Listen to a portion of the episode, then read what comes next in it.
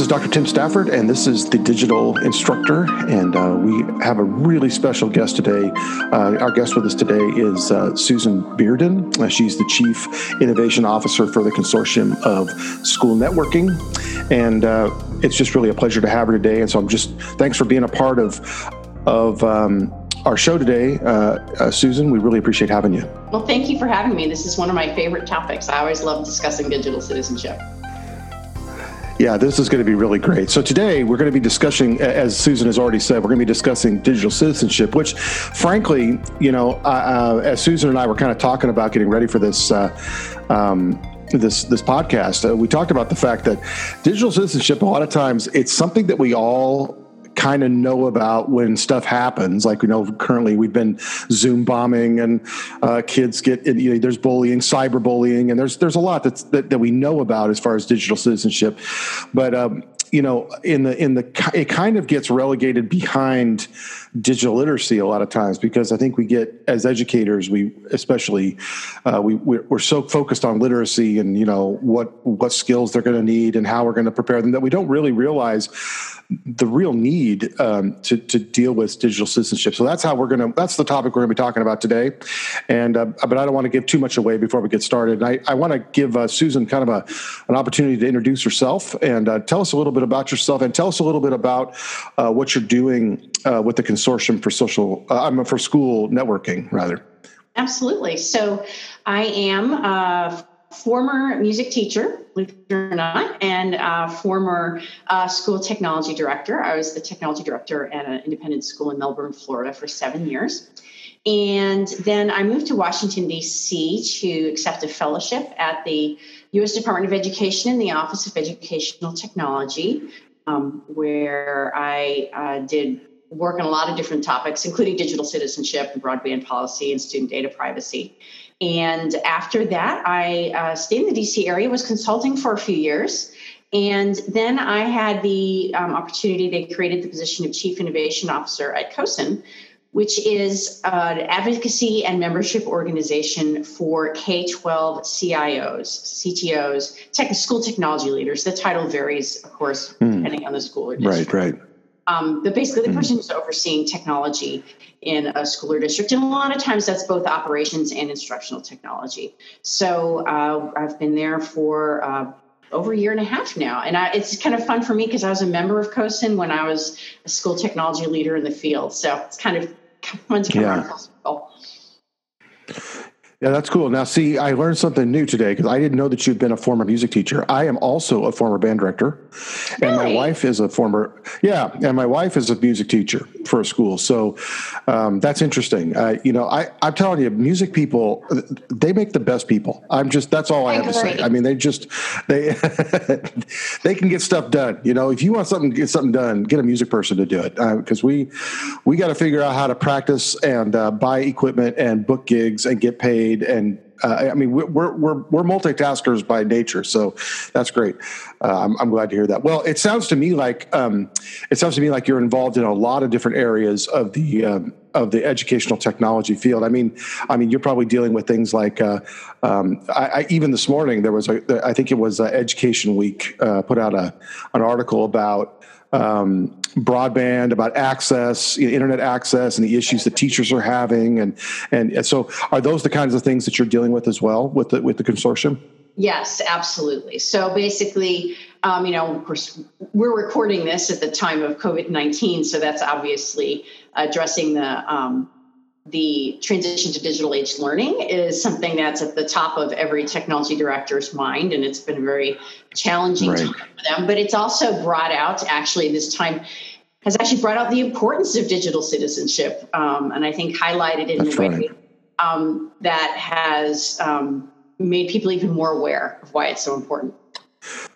Yeah, I mean, it's true because now we're really seeing that students, parents, uh, teachers, we're all kind of. Uh, you know we're we're it, we're all exposed to it in, in an interesting way. Um, you know, I mean, I mean, some of some of the things that we dealt we dealt with with digital citizenship almost seemed to kind of be in their own vacuum because you know they were happening in places and we didn't really, you know, whereas now, I mean, pretty much everybody we're right. It's right out there, and so you know.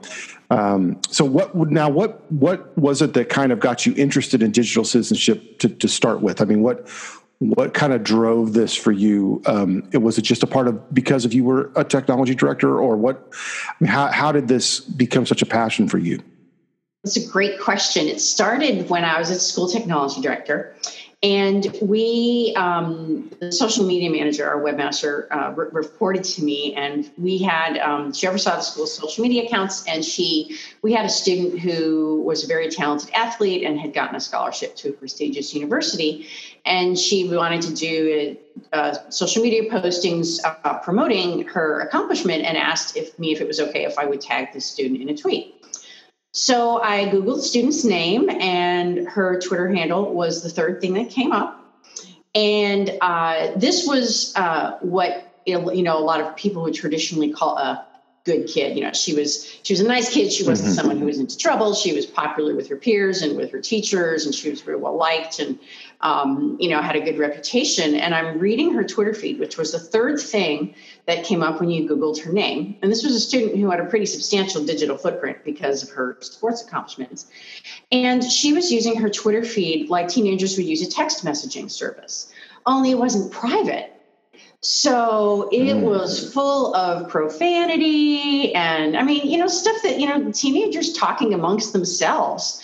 Um, only it was mm-hmm. in a very public forum. And if you Googled her name, it was the third thing you came upon.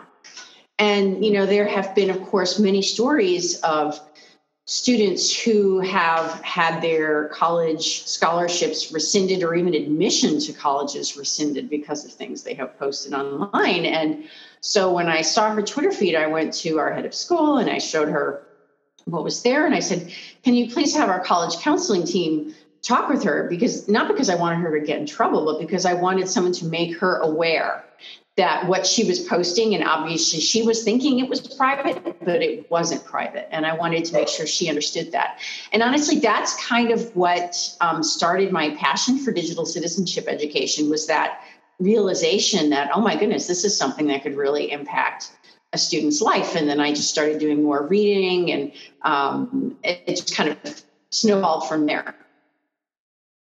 Yeah, that's that's really interesting that you talk about that because uh, just just last night uh, I was talking to my son who who's he's 24 uh, at the taping of this he's 24 and um, and we were talking about the fact that um, at the university I just was in a meeting that we were talking about hiring some new adjuncts and some new staff members. You know it's something we're always talking about you know and and um, one of the comments was you know make sure you do a deep dive into their social media and um, and and you know, it, it's funny how you know when you hear somebody say that, you know, we all talk about it. Like I was talking with my son last night about, you know, yeah, just be careful what you put on social media because just because you're mad about something right now, don't don't lose a career over it. You know, we're always talking about these things, but but you know, until you're sitting in a meeting and somebody actually says to you, hey, you know, Tim, make sure you do a deep dive in their social media. Make sure there's nothing in there that could be uh, that could be a, you know uh, that has to be mitigated as far as you know the university or the or the corporation or whatever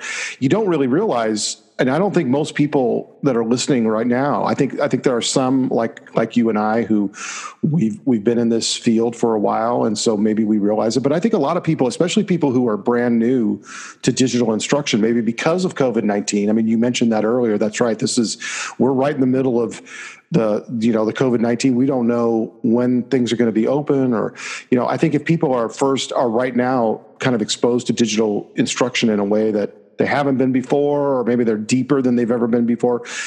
I don't think that people, most people, realize that their digital footprint is is not only um, it's not only available for everyone, but it has a certain amount of permanence to it. I mean, you it's hard to get things to disappear off the internet.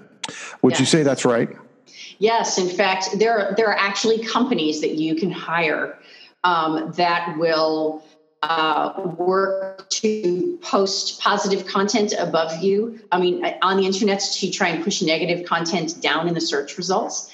Um, under the assumption mm-hmm. that most people only look at the first uh, page or two of Google search results, but you can spend thousands of dollars with these companies to try to have them improve uh, your digital reputation. And in some cases, honestly, I don't know that there's anything that can be done if you, you know, if, if you're one of those unfortunate folks who post something that goes viral. Uh, the, I mean, that's something that's that's really hard to, you know, even push down in the search results. So yes, people, folks have to be really careful about uh, what they post mm-hmm. online, and that's not always easy to do. I struggle with it sometimes. You know, I mean, it's not always um, you know, you want to respond, you're in the heat of the moment um, on social media, having a discussion with someone, and it's, you know, it's not always easy to kind of step back and say, okay, I need to take the high road here. I have to be really thoughtful about what I'm posting and how it might be interpreted by others. But there have been cases. Uh, that's boys. There have been t- sure. cases where teachers have lost their jobs because of things they've posted. Yeah.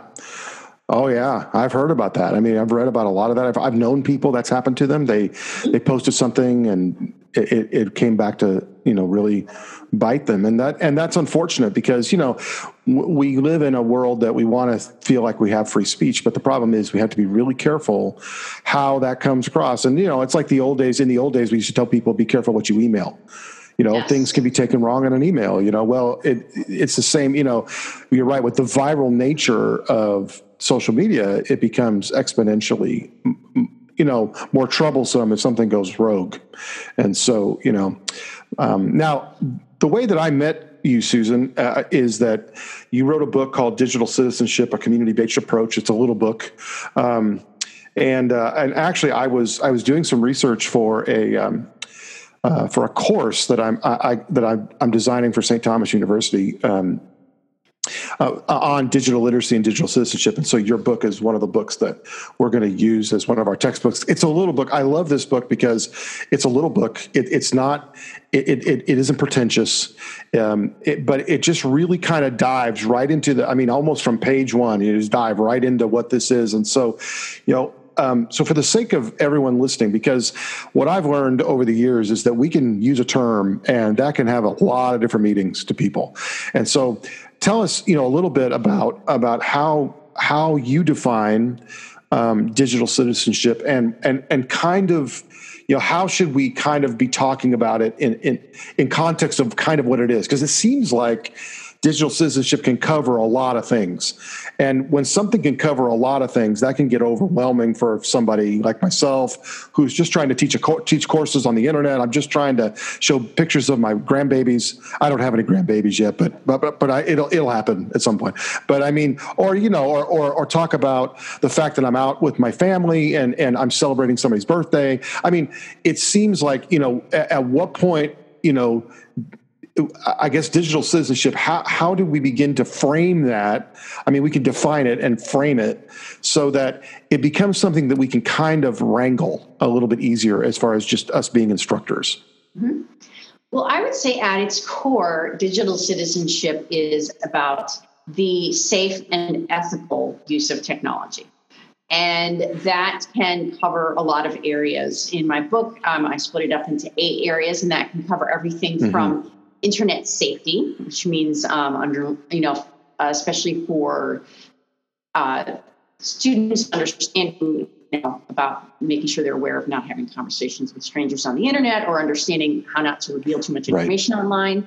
Um, privacy and security, uh, so understanding how to protect your information from hackers um, and scammers, and again, understanding uh, the privacy implications of using online tools. Um, relationships and communication, and you mentioned kind of some of the, the challenges that can arise from uh, communicating in online spaces when you don't have um, body language to bounce off of. Right, right, right. I don't know about you, but I've yeah. had more than I've written more than one email that has been misinterpreted before, and that's something that I'm yes. always having to think of. So being aware that it's very easy right. for um, things uh, said on, in an online context to be taken out of context or misunderstood in the absence of body language. Um, mm. That's another aspect of cyberbullying, which unfortunately we've heard uh, far too much of um, and see far too much of. I don't know the school administrator who hasn't had to deal with cyberbullying um, in their school mm-hmm. and that impact that it has. Um, as we were just talking about digital footprints and online reputation. Um, in other words, what do people see when they Google your name? Uh, then we can also talk about self-image and identity, which is also something that's important for adolescents because they're at they're they're searching for identity, they're exploring different identities. Um, you know, I know I certainly went through my person in black stage when I was in you know my first year of college, where you know I dressed in black a lot. right, right, that was right, a stage exactly. of my life. That's not who I am now, but that was a Right. stage of my developmental growth. Um, and then um, also, uh, you know, understanding information literacy, like being understand Mm-hmm. being able to recognize bias in news sources, being able to understand the perspective. Um, being able to sift through the quantities of information in the internet and understand what's uh, legitimate and what's not, and what maybe kind of the, the motivation behind the author of certain online postings. And then also uh, creative credit and copyright. So, you know, knowing, um, understanding your rights as a creator of digital content and also understanding how to respect those of others. So, uh, no, you can't just right click on that photo that you found on Google and just um, use it in something else. You know, what, how do you Right.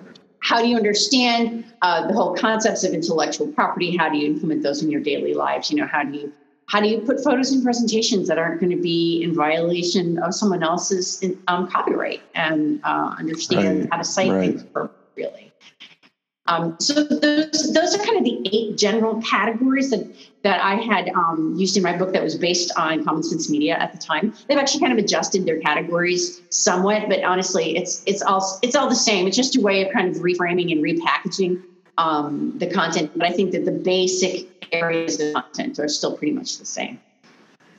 So now you mentioned common sense media a lot in, in your book. I mean, you you you, um, you you refer to it a lot. Is that a place that you know a digital instructor or or a school teacher or a parent or is that somewhere that it, it's a, it's a good place to go to to kind of get a sense of of um, of all these things and, and what's going on and what I need to be looking at. Because I mean, when I start to think about eight areas, right, um, I think, okay, well, that's better than ten, but that's not as good as five. I mean, you know, you, you're kind of, you know, you're kind of thinking, well, man, that's a lot. I got to try to figure out. And I mean, some of it I realize is so seamless. I mean, we're, you know, we're just kind of, you know, we're just kind of doing what we're doing. But is that a good place to kind of go and and for information, you know, uh, if I'm a teacher or whatever, to kind of help myself educate myself?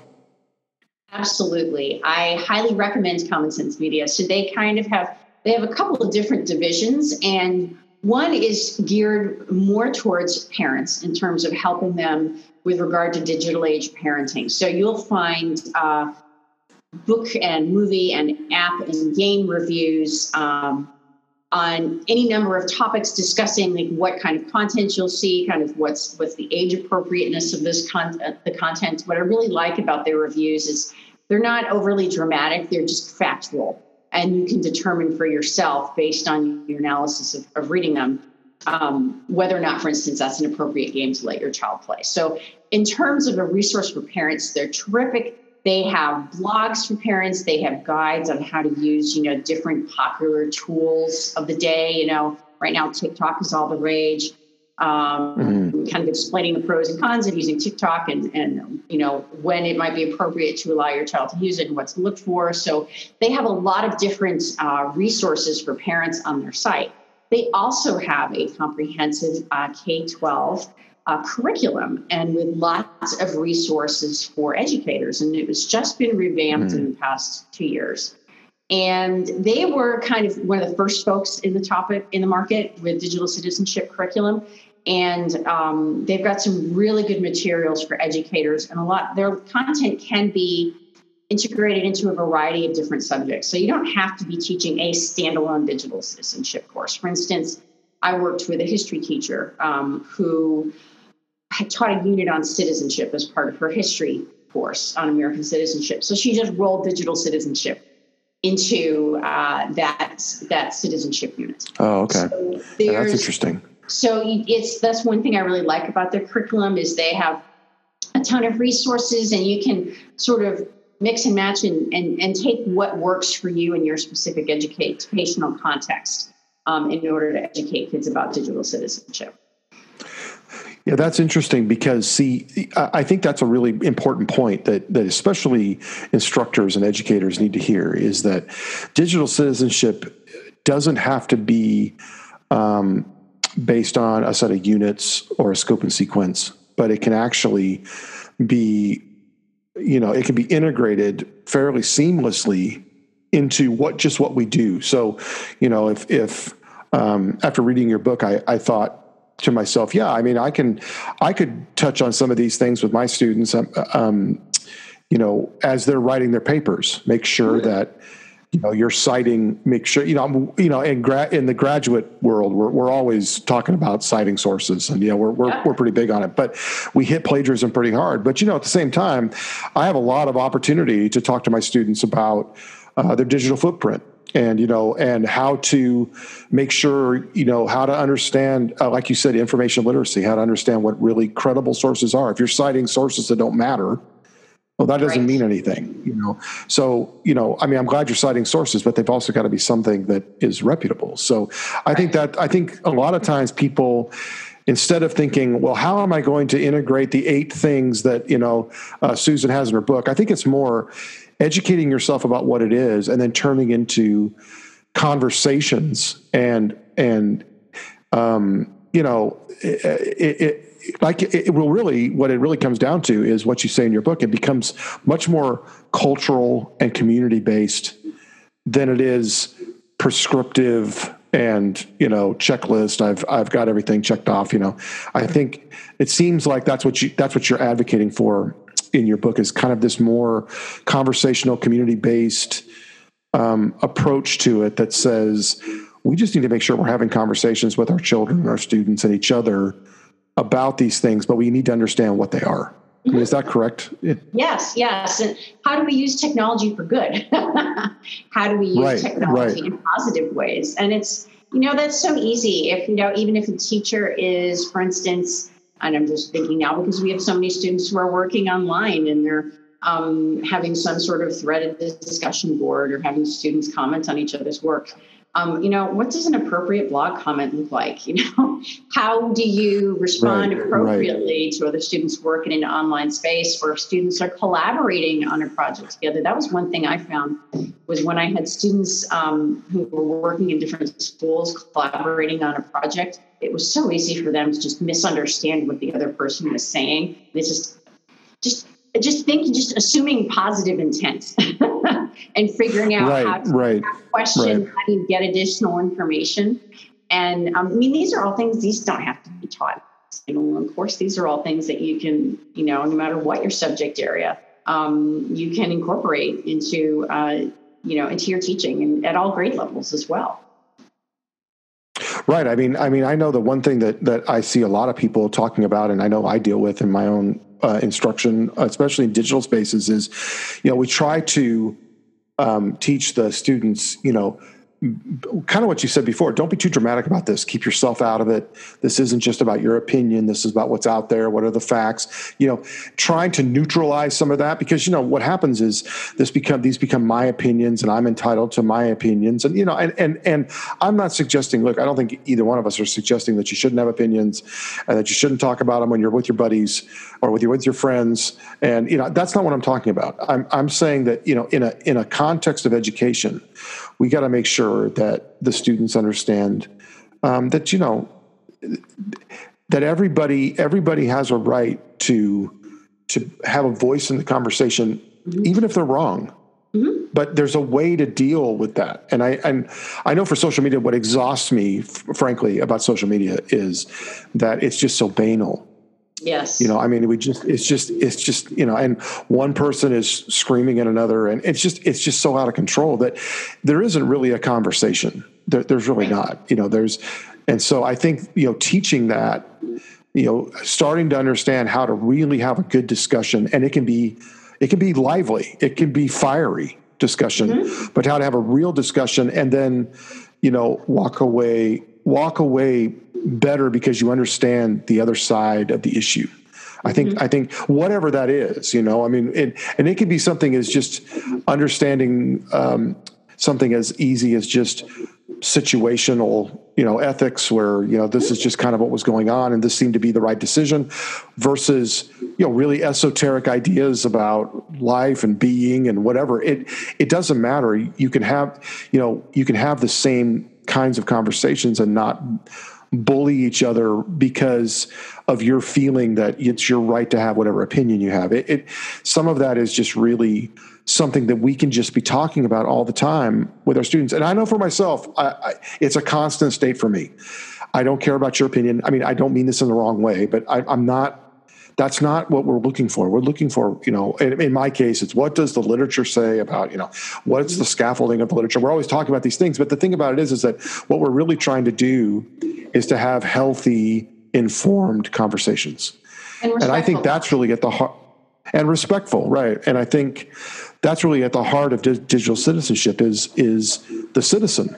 You know, it, it's it's we're still I've often said um, to to instructors uh, who are in digital spaces, it's a digital space, but it's not a digital person. That's a Correct. real person on the other side. Correct. And so I think that's really important, you know.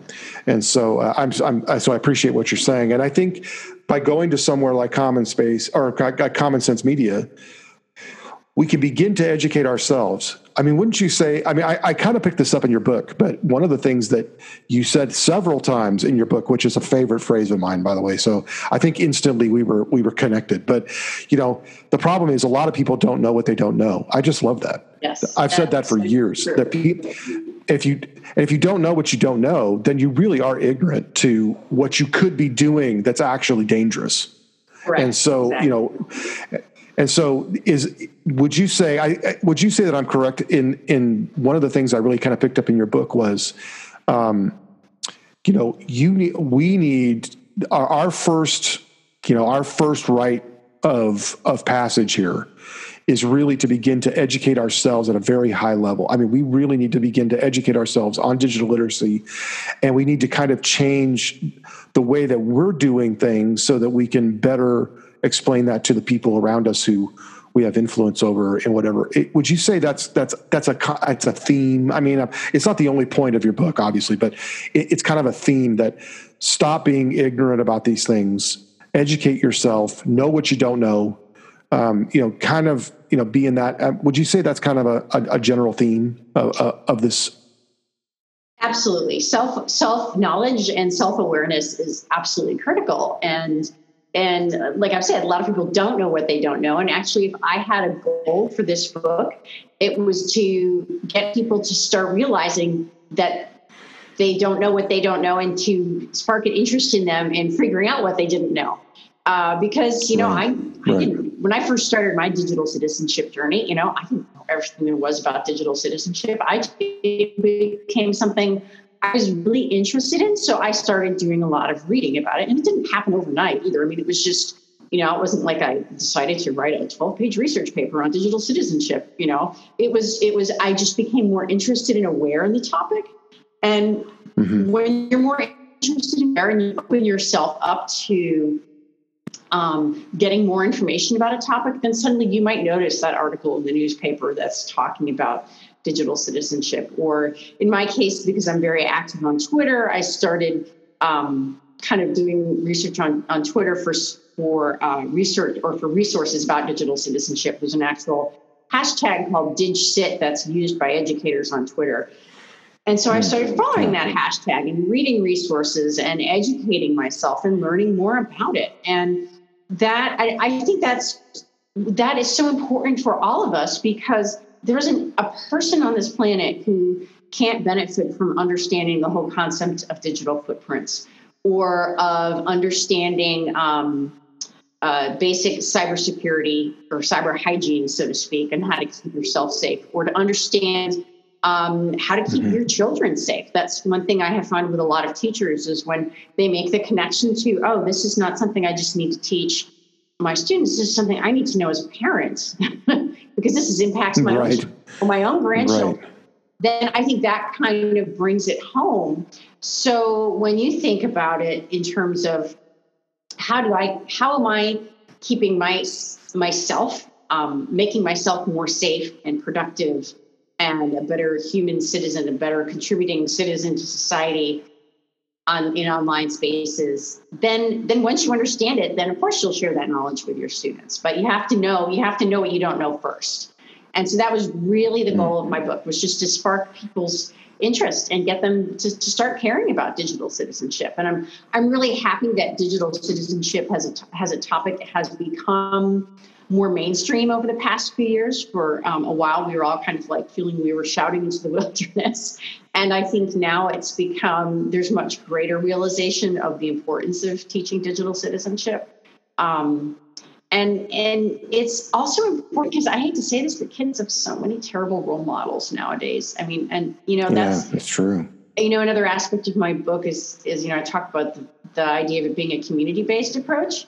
Um, sometimes right. those terrible role models are their own family members. So it's it's so right. how do we not just help ourselves become better digital citizens and students, but also how do we help teachers and the broader community become better digital citizens as well?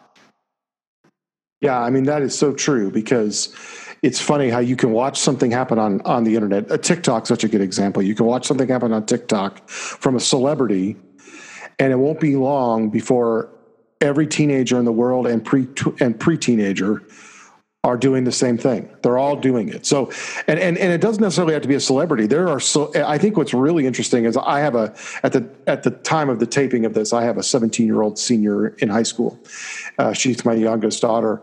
And I think it's funny how she is actually celebrity to her is much less the, singers and the movie stars and the you know eh, although there are those i mean i'm not suggesting that she doesn't have those but it's much less of that than social media influencers she's very much aware of social media influence and who are the influencers and she can be equally as as uh, you know as excited and also irritated by them you know and and it's interesting because they are you know, they were just, I, I, don't think people really realize that a lot of these social media influencers were just normal people.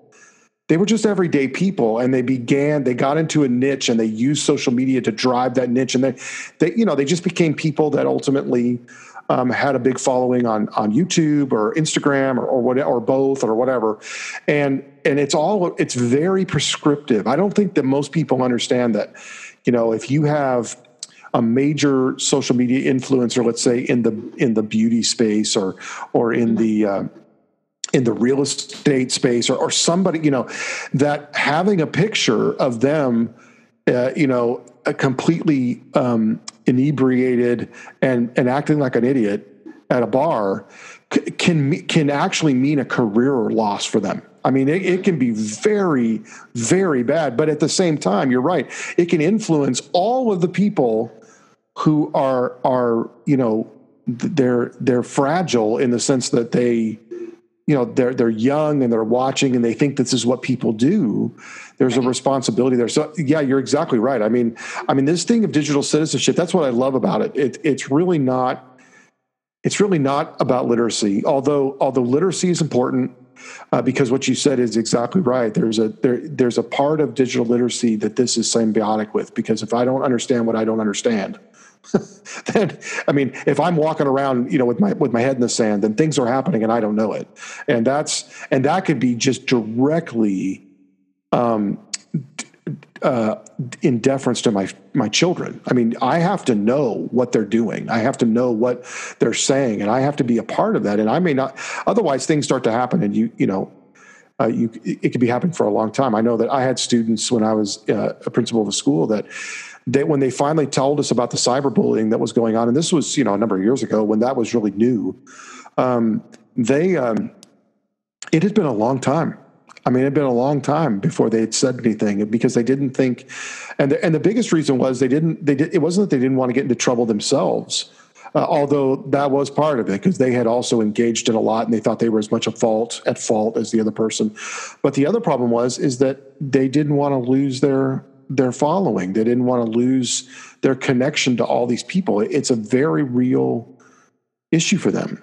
Yeah. And so I think that's important because I think that every, uh, when I read your book, one of the thoughts that came to mind, and, and I, I, want you to correct me if you think I'm wrong, but is that every digital instructor, everybody who's in, everybody who's in, you know, engaged in digital instruction, where you have students that you're engaging through digital means, you are becoming uh, a digital influencer. You are that footprint is very influential in the lives of those people. Would you say that's right? Mm-hmm. Absolutely. And you, I think, have a responsibility, uh, teachers, to try and use that influence for good.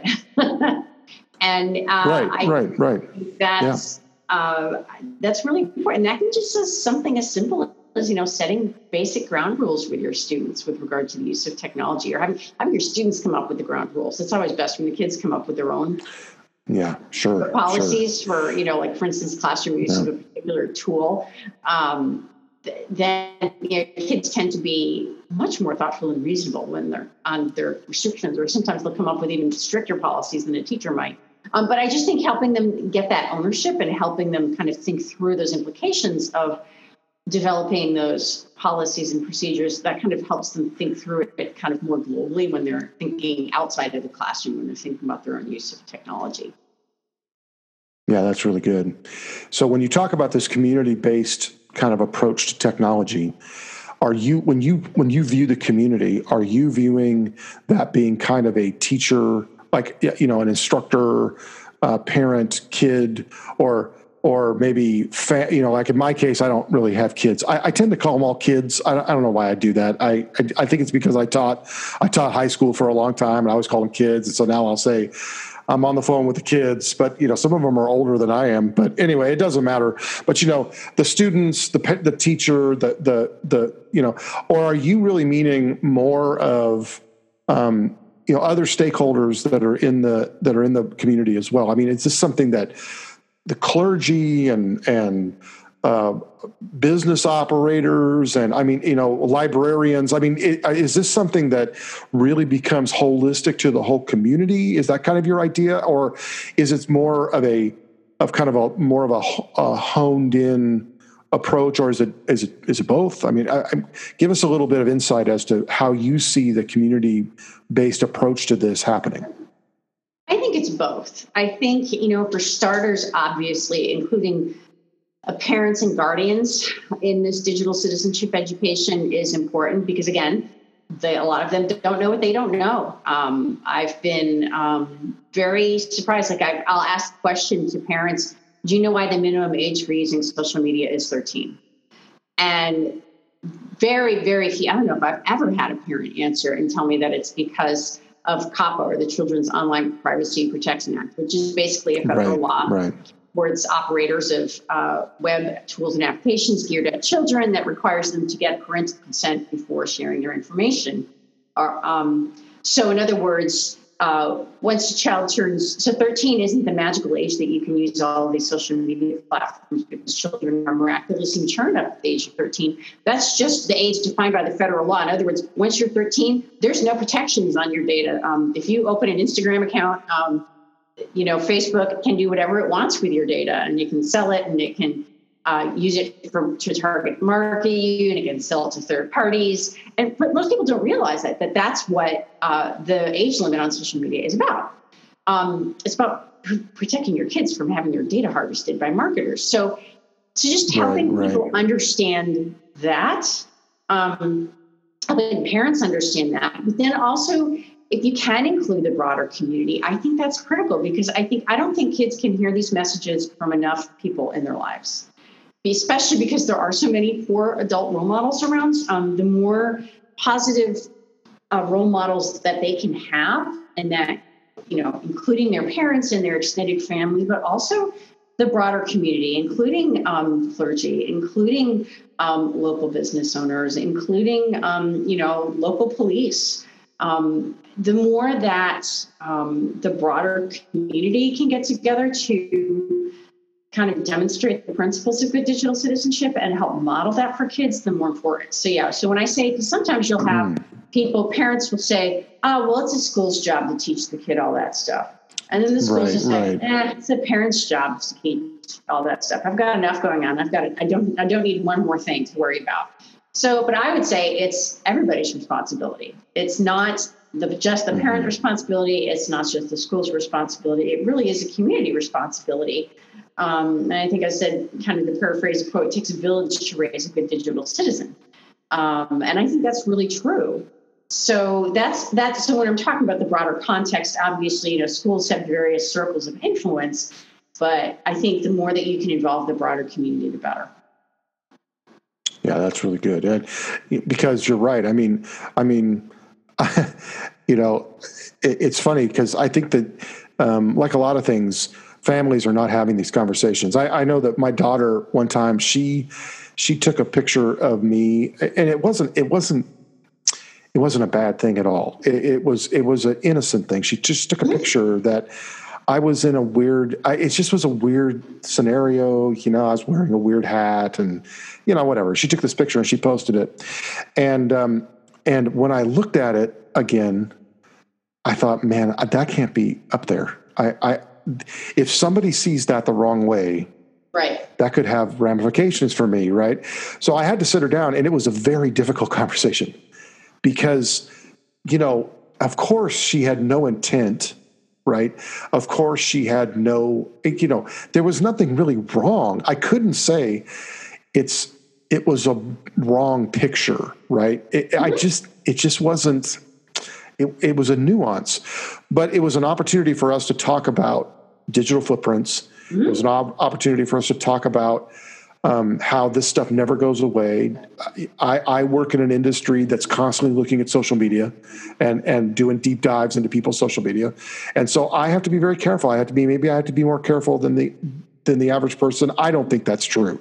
I think the average person uh, in digital citizenship is we're real, we're rather reckless to, to be to be frank, and so I, I think it's we just have to be normal and if we just normally think, what's this going to look like to my boss, or what the, might this look like to my children, or what might this look like to my mom, or whatever, I think I think we would it would keep us from doing a lot of things. But regardless, I told her I said I don't know if I'm just I just have to be more careful about these things or not. But that's just not something I I want to have up there.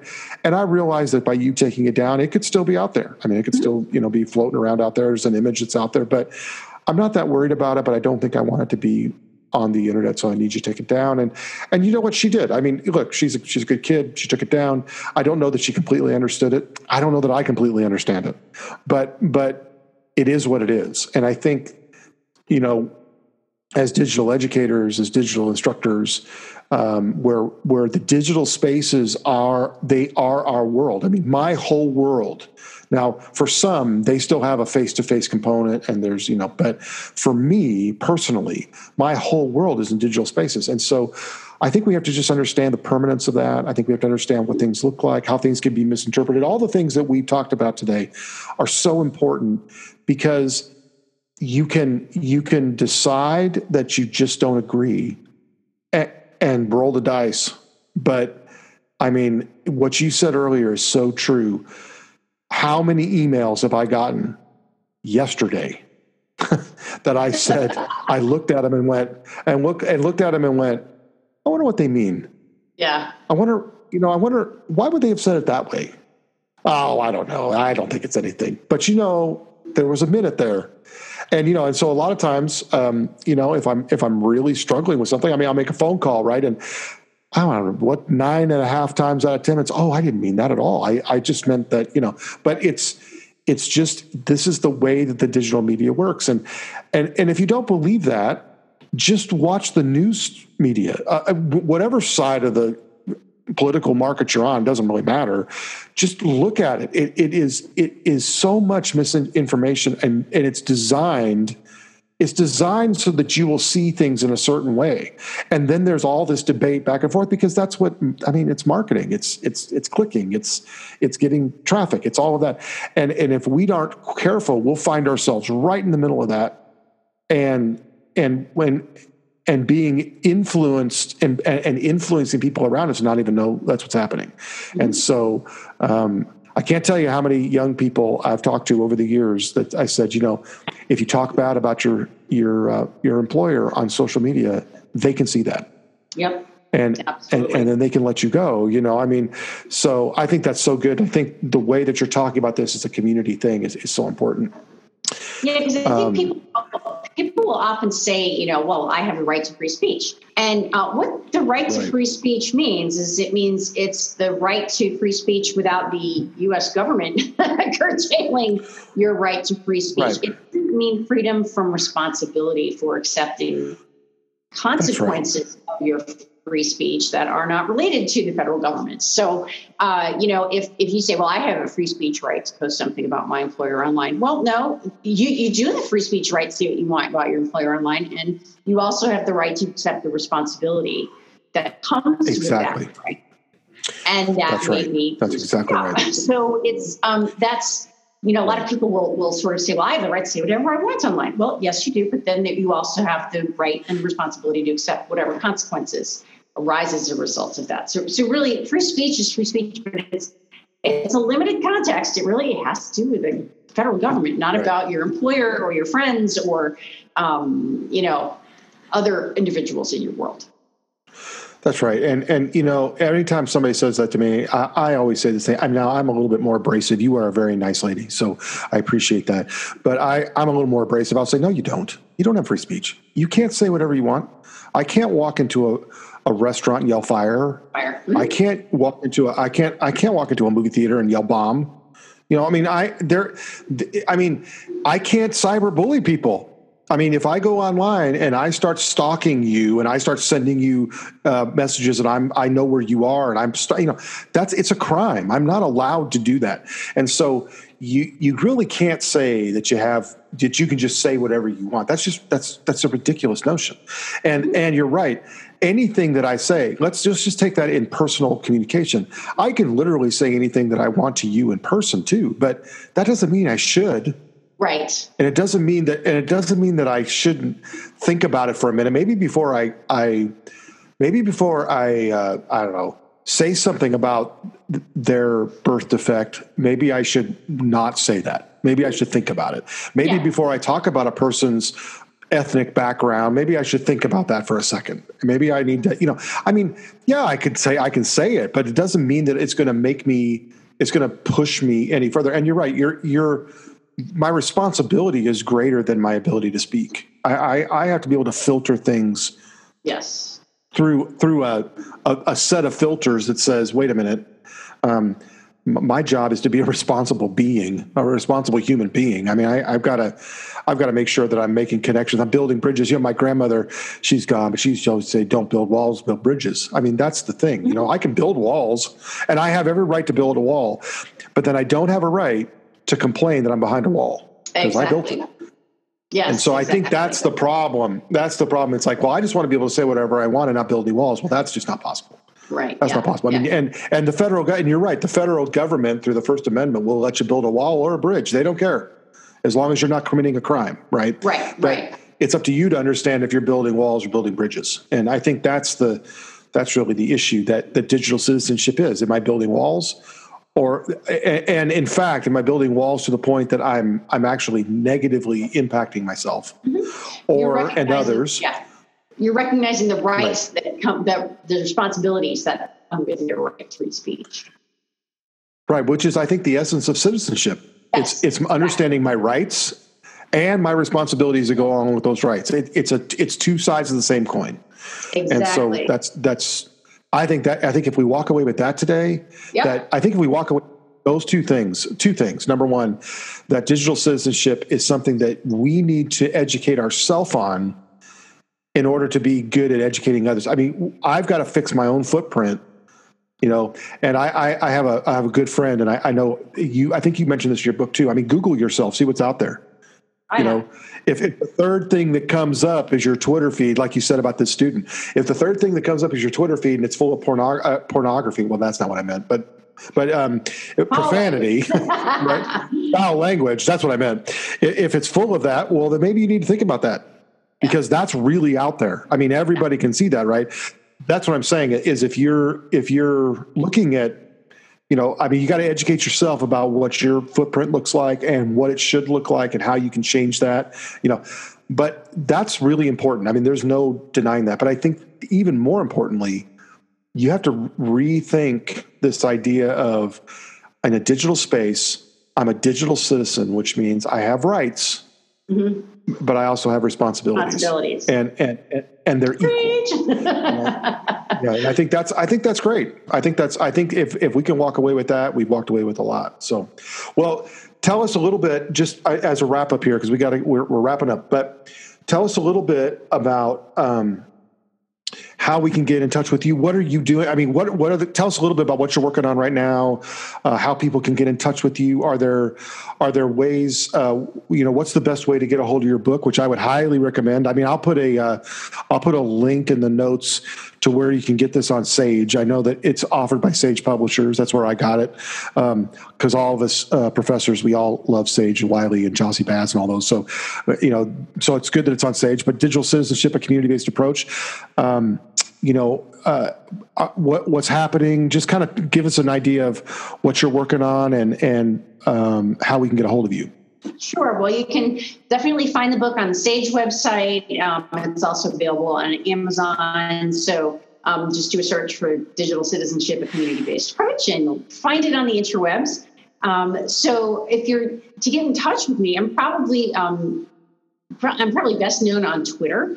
Uh, my Twitter handle is at S underscore Bearden. That's B E A R D E N. Um, so definitely, that's always a good. I'm very active on Twitter, so that's always a good way to connect with me. Um, and also, I'm pretty active on LinkedIn. So it's uh, LinkedIn uh, slash in slash Susan M Bearden. Um, just you can also reach out to me on LinkedIn, um, and you can reach out to me through uh, my COSN email, which is sbearden at COSN.org. So um, right now at COSN, we're busy as of this writing our online conference, which was supposed to be our in-person conference in March, has been bumped to an online conference. So we are busy preparing for that. Um, so that'll be our first uh, foray into online conferencing. So that's uh, that's kind of one of our big projects right now is uh, putting out. Wow, that sounds fun. That sounds great. Yeah. And if people want to know more about COSN and about what they do, and you know, especially if we have uh, um, information folks out here or instructional designers that just want to know more about ed tech, or um, what's the best way for them to find out more about COSN and what they and what's going on there?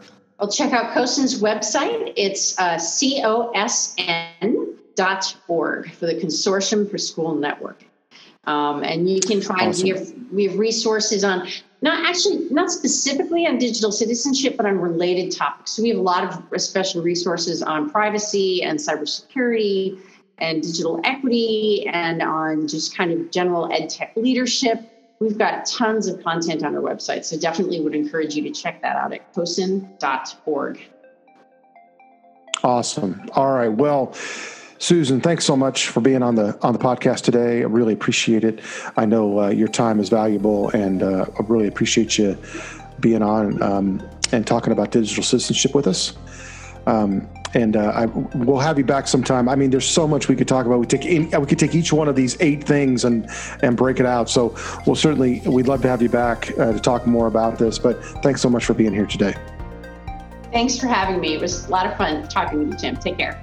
Well, that's it for this edition of the uh, Digital Instructor. Make sure that you uh, check out Susan's book, um, Digital Citizenship, A Community Based Approach by Susan M. Bearden. Uh, if you want to start down the road, if you're like me and you like to have a book in your hand uh, or, or one on your iPad or your Kindle, um, grab this book. Uh, it's a great a great place to start your education on uh, digital citizenship. And uh, otherwise, join us in the at, on LinkedIn. You can join us in the Digital Instructors Lounge. Make sure you're you're there. We're handing out. We're we're always pushing out uh, lots of content there, and uh, you can join us next time on uh, the next episode of the Digital Instructor Podcast. Thanks so much for being with us today, and have a great rest of your week.